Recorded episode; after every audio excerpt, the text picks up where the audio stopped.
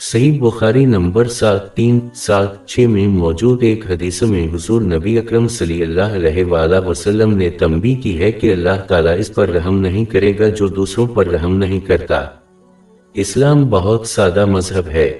اس کی بنیادی تعلیمات میں سے ایک اس قدر سادہ ہے کہ ان پڑھ لوگ بھی ان کو سمجھ سکتے ہیں اور اس پر عمل کر سکتے ہیں۔ یعنی لوگ دوسروں کے ساتھ کیسا سلوک کرتے ہیں، اللہ تعالیٰ ان کے ساتھ کیسا سلوک کرے گا۔ مثال کے طور پر جو لوگ دوسروں کی غلطیوں کو درگزر کرنا اور معاف کرنا سیکھتے ہیں ان کو اللہ تعالیٰ معاف کر دیتا ہے۔ باب چوبیس آیت بائیس۔ ان کو چاہیے کہ معاف کر دیں اور درگزر کریں۔ کیا تم پسند نہیں کرتے کہ خدا تم کو بخش دے؟ جو لوگ فائدہ مند دنیاوی اور دینی معاملات میں دوسروں کی مدد کرتے ہیں جیسے کہ جذباتی یا مالی امداد اللہ تعالیٰ دونوں جہانوں میں ان کی مدد کرے گا۔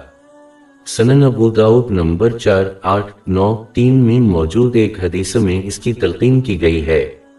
اسی حدیث میں یہ نصیحت ہے کہ جو دوسروں کے عیب چھپاتا ہے، اللہ تعالیٰ اس کے عیب چھپاتا ہے۔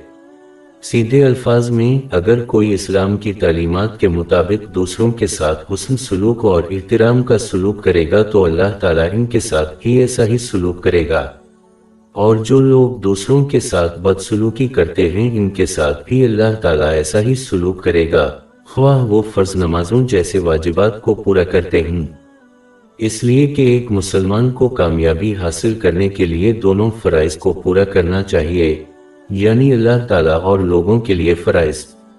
آخر میں یہ نوٹ کرنا ضروری ہے کہ ایک مسلمان کے ساتھ صرف اللہ تعالیٰ کی طرف سے حسن سلوک کیا جائے گا۔ اگر وہ اس کی خاطر دوسروں کے ساتھ حسن سلوک کریں۔ اگر وہ اس کے علاوہ کسی اور وجہ سے ایسا کرتے ہیں تو بلا شبہ ان تعلیمات میں مذکور اجر کو ضائع کر دیں گے۔ تمام عبادات اور اسلام کی بنیاد خود انسان کی نیت ہے۔ اس کی تصدیق صحیح بخاری نمبر ایک میں موجود حدیث سے ہوئی ہے۔